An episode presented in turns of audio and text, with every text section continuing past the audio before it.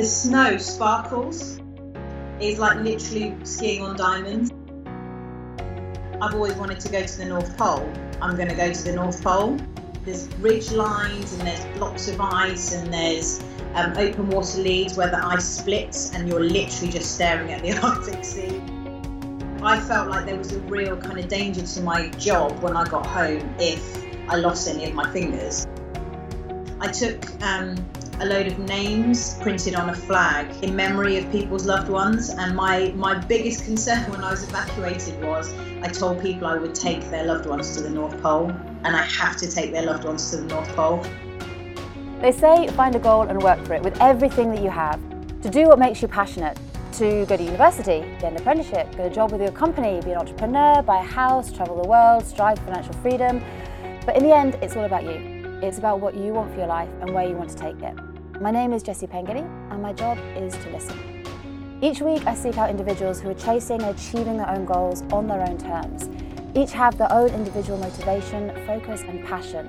Their stories will change your perspective on what is possible, open your eyes to what real people are doing, how they're doing it, and hopefully inspire you to do what you want to do on your terms.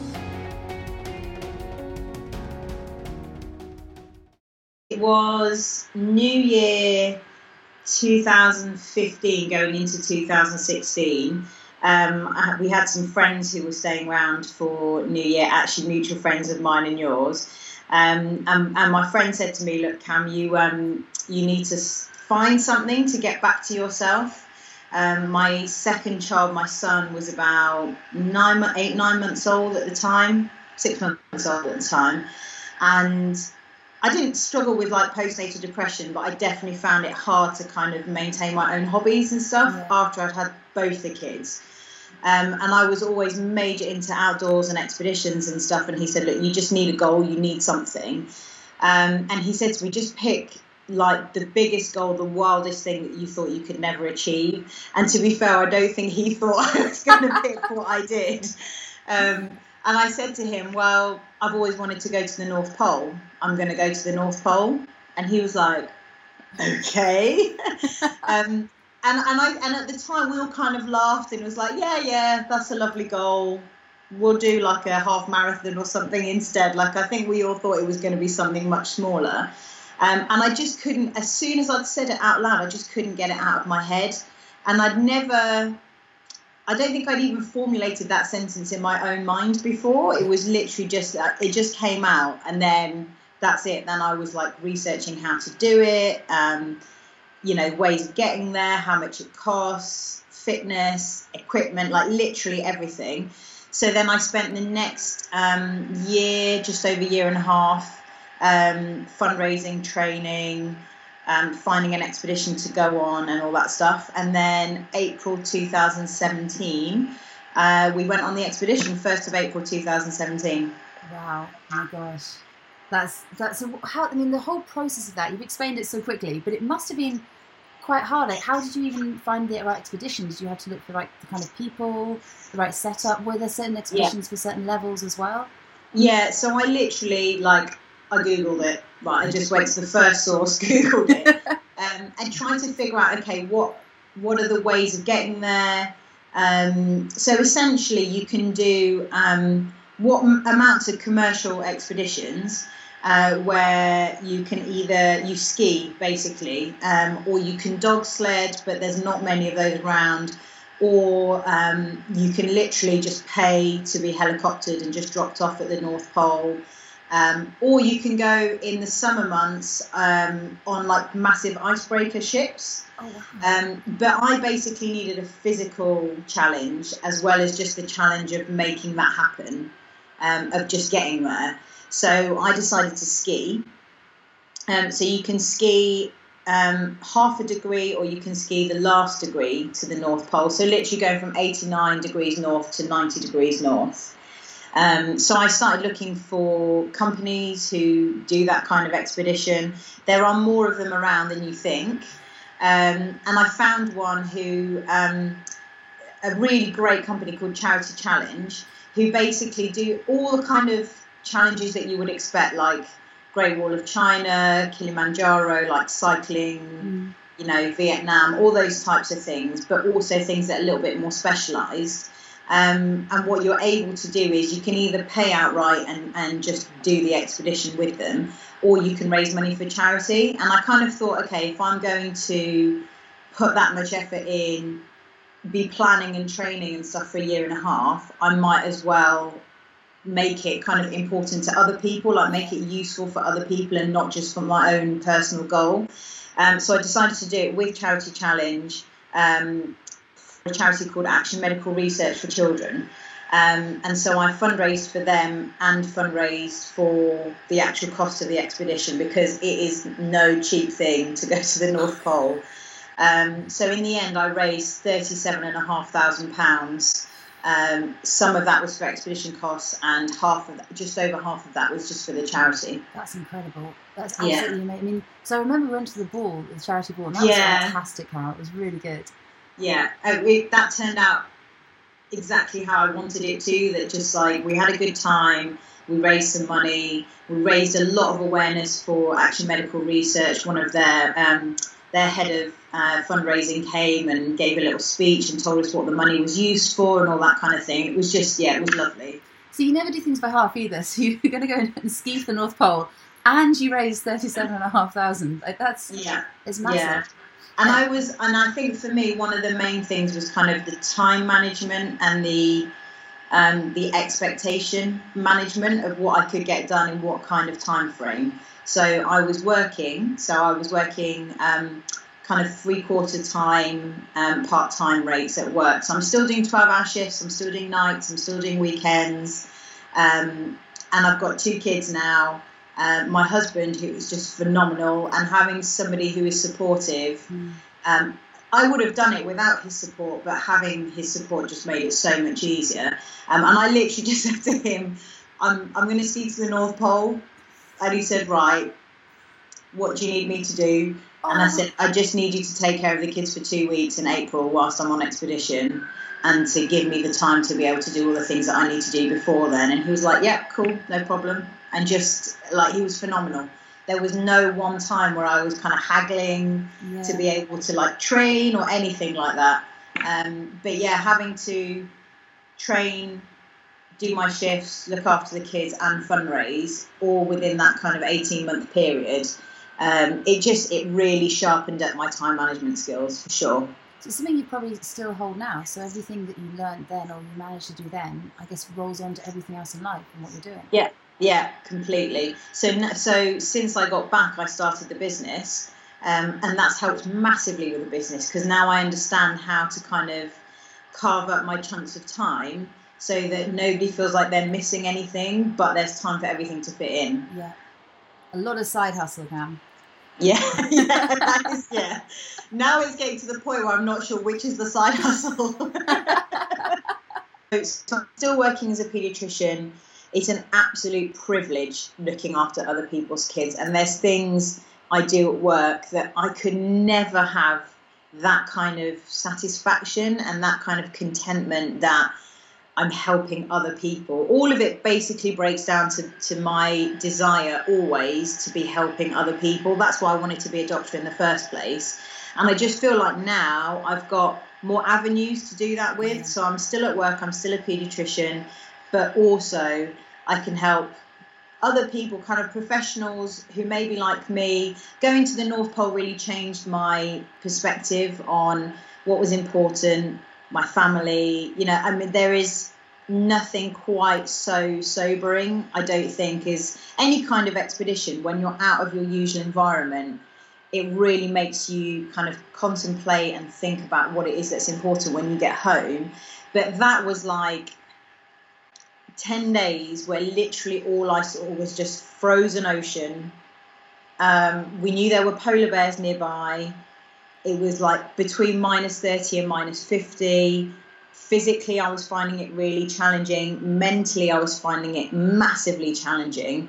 Um, and it just really i came home and i thought okay these are the things that i know are important. And family came right at the top Um, so I've basically taken a step back from my hours at the hospital to spend more time with them. But everybody's got to earn money and everybody wants to be satisfied in their career. So now my business is kind of my second income, stroke, and equal income. Um, but again, it's just another avenue to help people, Yeah. it, other people who maybe have got halfway through their career life and what they chose when they were 18, 20, 25 doesn't quite work for them anymore. Um, but there's parts of it that they enjoy, but they want a new challenge, or their lifestyle has changed, or their, their life work balance needs to change. Um, so I'm helping those people to do the same sort of thing that I've done, but also the products that I endorse and I sell, I absolutely love. And coming from my background, I know why they work, I know how they work, um, and so that's been amazing. So now that is my hybrid career. It's kind of I'm sort of half like businesswoman, mum, entrepreneur, and kind of half still pediatrician. That's amazing. And we'll put the links to that as well. So if anyone's watching this is Yeah, awesome. we'll add those on at the end. Brilliant. Now, Cam, you mentioned when in the North Pole the mental and physical challenges. So I've never been. I can't actually quite imagine what it's like. I don't really know how to describe it. what was it like day one when you when you when you arrived? What was the, your first impression? So, so the the kind of process for getting there is quite complicated. So you fly to Oslo and then you fly up to Svalbard, um, which is Spitsbergen. Basically, it's a massive island off the north of Norway, um, and the reason. Um, the reason I've always wanted to go to the North Pole was I read um, The Northern Lights by Philip Pullman when I was a young girl, and I must have read it about 50 times. Um, and at that age, I didn't realise that any of it was based in fact. So I thought Svalbard was a completely fictional place, didn't exist. Um, and then I think I was about 16, 17, and I realised that A, the Northern Lights actually exist, and Svalbard exists. And I was like, okay, I have to go and see those things. Um, so yes, it was funny that like actually that's where you fly into. So when you get there, um, that's where we did our kind of, um, you know, we prepared our sleds. We had to, um, oh, I should have brought it down with me. We had to um, sew fur into the hoods of our coats because it gives you kind of a little microclimate around your face to keep your face from getting too cold. Um, yeah, so we, we prepared our rations, we prepared our sleds, we practiced skiing, we practiced putting up tents, which is not simple when you can't feel your hands and there's like gale force winds. It's really complicated. Um, you need to practice it because losing your tent is like literally losing your life. Like there's nothing more important than your tent when you're there. Um, so yeah, so we did all of that, and getting off the plane in Svalbard, it was minus ten, which is pretty warm actually. when you're up there, you're like, oh yeah, minus ten, no problem. But when we got off the plane, I remember um, I travelled with some of the team. Um, and we got off the plane. We like, "Oh my god, we should take a selfie." it's not that cold; it'll be fine. Literally took whatever it was five seconds to take the selfie, and then we're like, "Actually, yeah, it's quite cold. Let's just go in." um, and when you get there, there's like a stuffed polar bear in the airport. Like it's just the craziest place. We were there for four days, and then you get on. Um, it's a, a, Russian camp that they build on the ice every year called Barneo. So you take another flight to get there. Um, and they create that camp for a month every year, and then it gets dismantled and they take it back to Russia. Like it's literally created just for expeditions. And when we got there, it was minus 35. What does that feel like? like and uh, well, I thought I had something in my nose because basically your nose hairs um, freeze. So it's like you've literally got little icicles in your nose. So I thought I had something in my nose, and I kept like trying to blow my nose and like rub my nose. And it's like, yeah, that's not working. and then the expedition leader came to me and said, "Cam, that's just what happens. Like you need to stop trying to mess around with your nose. There's nothing in there." Um, and it was just like an instant. My hands were cold, my face, and when I say cold, like it's really difficult to describe it. Like when you've had a snowball fight and you've not got proper gloves on and you literally can't feel your hands. So I would say I've lost my fingers, I've lost my hands. And it turned out actually that that was a real issue for me. I really don't have very good circulation, and there were a couple of sort of compounding factors that made that worse. Um, and yeah, and I would lose the feeling in my hands four, five, six times a day to the point I could crush them with a sledgehammer and I wouldn't know. Like I literally couldn't feel them. Um, so yeah, so physically, that's what was going on with me, especially. So my hands and my feet. The first day that we started skiing, I was like borderline hypothermic, so I was shivering uncontrollably. I was really struggling to keep my body temperature in the correct kind of balance. Yeah. Um, and mentally, that really takes its toll on you because you are constantly aware of your hands, you're constantly aware of your feet. Um, I had never skied before, like never had a pair of skis strapped to my feet before. So I had to learn to cross country ski like literally that very first day. Um, and it's not flat, the North Pole. Like there's ridge lines and there's blocks of ice and there's um, open water leads where the ice splits and you're literally just staring at the Arctic Sea, which is just like the most frightening prospect. Um, and then they freeze over, and you have to test to see if they're thick enough for you to ski on yet, and all this kind of stuff. Um, but your thing, your your mind is split in like ten different directions all the time, um, and that's really exhausting. Like it, it really that, and that's why I think mentally it was so hard because I was trying to make sure my fingers were safe. Because obviously, as a paediatrician, um, I can't not have fingers, you know. to, to, I mean, just in life in general, fingers are good, but I, I felt like there was a real kind of danger to my job when I got home if I lost any of my fingers. So I was really concentrating on that.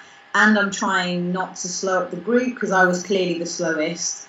Um, I, I was trying to ski for the first time. I was pulling all of my equipment in a 45 kilo sled behind me.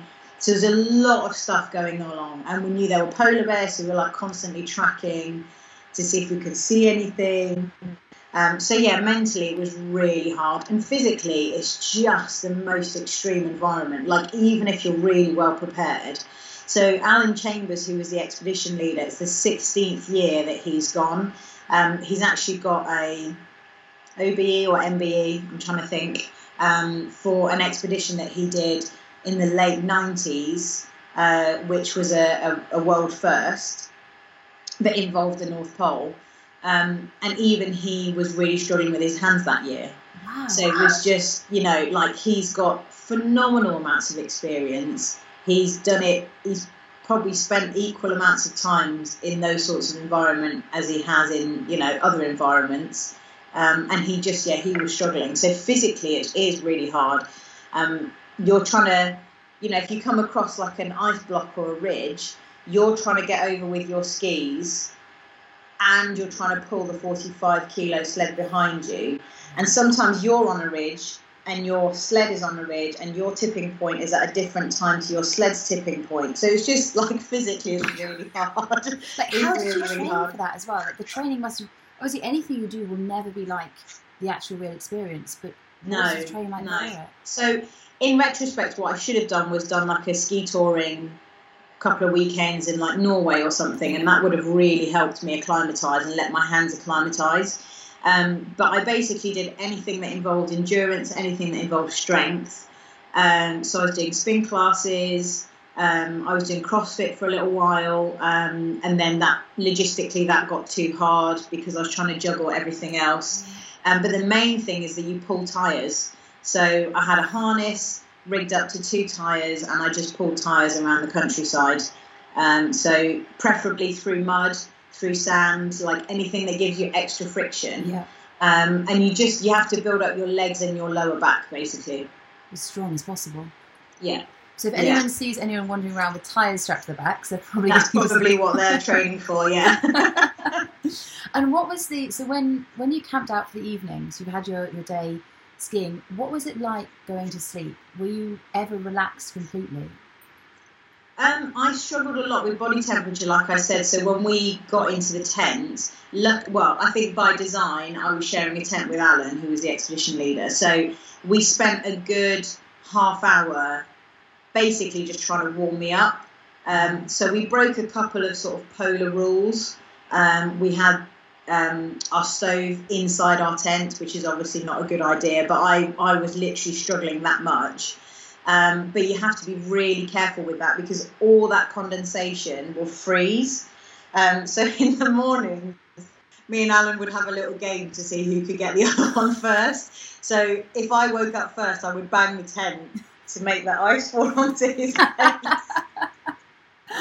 Or he would do it to me first.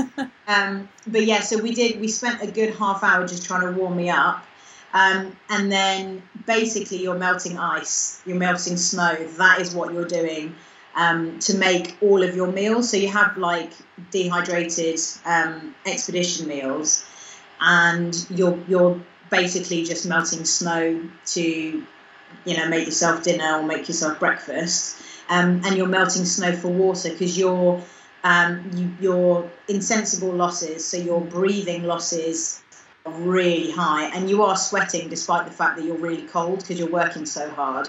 Um, and we were skiing like eight to ten hours a day. Um, so you needed like three to four liters of water. It takes a good two, three hours for two people to have dinner because it takes that long to melt your snow enough snow to actually make your dinner and make your drinks. Um, so the evening routine was basically all about getting rehydrated, getting food, um, and then we would call into the camp to let them know our position, um, and yeah, and then go to sleep. But in April, it's um, midnight sun basically. So it's never dark. All day, all night looks exactly the same. Um, so we all wore like those little airplane like masks yeah. and stuff to try and go to sleep. Um, and you are literally your sleeping bag is zipped up to here and down to here, and you're just trying to keep warm basically. What was for you the sort of the I guess the two points like the lowest points and then the highest point. So the best part for you and, and the part that you found probably the the worst part. So the highest point was just like a really good hour of skiing. Um, when it's flat and it's fast, and we had really good weather. So it was minus 30, but that's really good weather. We had hardly any wind, we had amazing visibility, um, and the the sun is really low in the sky, obviously, because you're basically at the North Pole. Um, and just those those skills that like you could never pick up in any other way. So i could tell you roughly by day three day four i could tell you what time of day it was without looking at a watch just by looking at where the sun was. Because we were always skiing north. As the sun was moving you knew what time of day it was. Um, and just the snow sparkles is like literally skiing on diamonds. Wow. so just just like a really good hour of just solid skiing and it's really smooth and it's really fast and everything around you is just like twinkling and sparkling. And yeah that was just the absolute high point. Just knowing i'm in this completely crazy environment and i've worked for 18 months to get here and i'm here now and I'm doing exactly what I thought I would be doing. That was just incredible. That was amazing. That must have been so empowering. Yeah, that was so cool.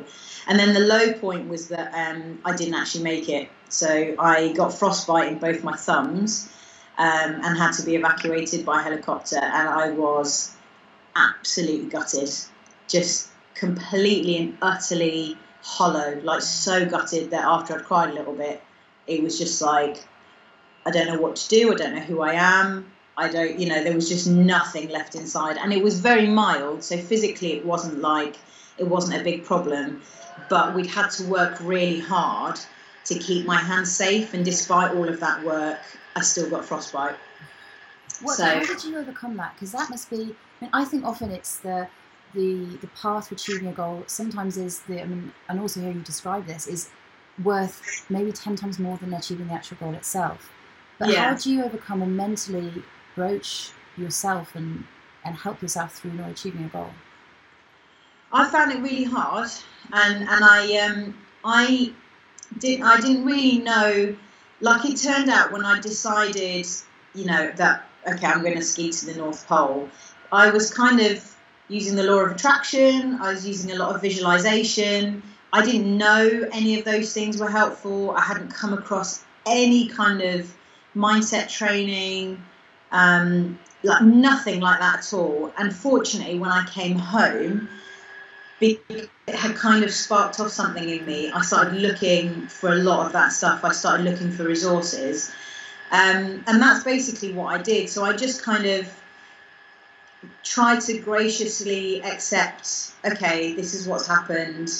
Um, what, what can I learn from it? What am I going to do with it? What have I already learned? What have I already achieved? Um, and I just, you know, one thing that was abundantly clear was I need to do something about my career. I need to do something about my work life balance. Um, those kids that I've got are the most precious, you know, things, memories, feelings that I have, and they need to be cherished and they need to be looked after as much as possible. So that was that was my main focus um, when I got back. And actually, I think that's quite a healthy way of doing it is having a focus outside of you Yeah. because you've been so focused on your own goal and your own achievements is finding something else what i come to realize more and more now is looking after other people cherishing other people lifting other people cheerleading motivating actually that is the most satisfying thing and that that motivates you yeah. in turn I, I find it very difficult to just kind of motivate myself but if i can motivate somebody else who does something incredible and that kind of feeds back to me, then I then I get that feeling. Um, so that's basically what I did when I got home. I just thought, okay, I'm going to put all of my time and effort into the kids, into figuring out what my next step is, and I'll just take what I've learned and you know try my best to move on. I'm not great at moving on, so I did spend quite a long time sulking and being disappointed, and you know but I think it was kind of inevitable because there was just, I think it's the first time in my life that I've ever had utter certainty about something. I was like, no, I'm going to the North Pole. And luckily, when I was picked up by helicopter, they actually took me to the North oh, Pole. Oh, that's really lovely. Yeah, on, on my way out on my evacuation. So I still was there. I took um, a load of names on a on printed on a flag um, of uh, in memory of people's loved ones. And my my biggest concern when I was evacuated was I told people I would take their loved ones to the North Pole, and I have to take their loved ones to the North Pole. So luckily, I was still able to do that. So I went and I took photos with the flag and all those people. It really touched people that. Um, so that was that was a you know at least I got to do that kind of thing. Um, but yeah, I just tried to take the lessons put those into practice and then naturally i think other things came up in my mind and other things started to happen. Mm. and everything life started moving? Yeah. Yeah going forward. And Cam, you mentioned about reading. So one of the things i always ask people on here is um, what are the three books that you would recommend that have really made an impact on you? The northern lights by philip pullman does that count?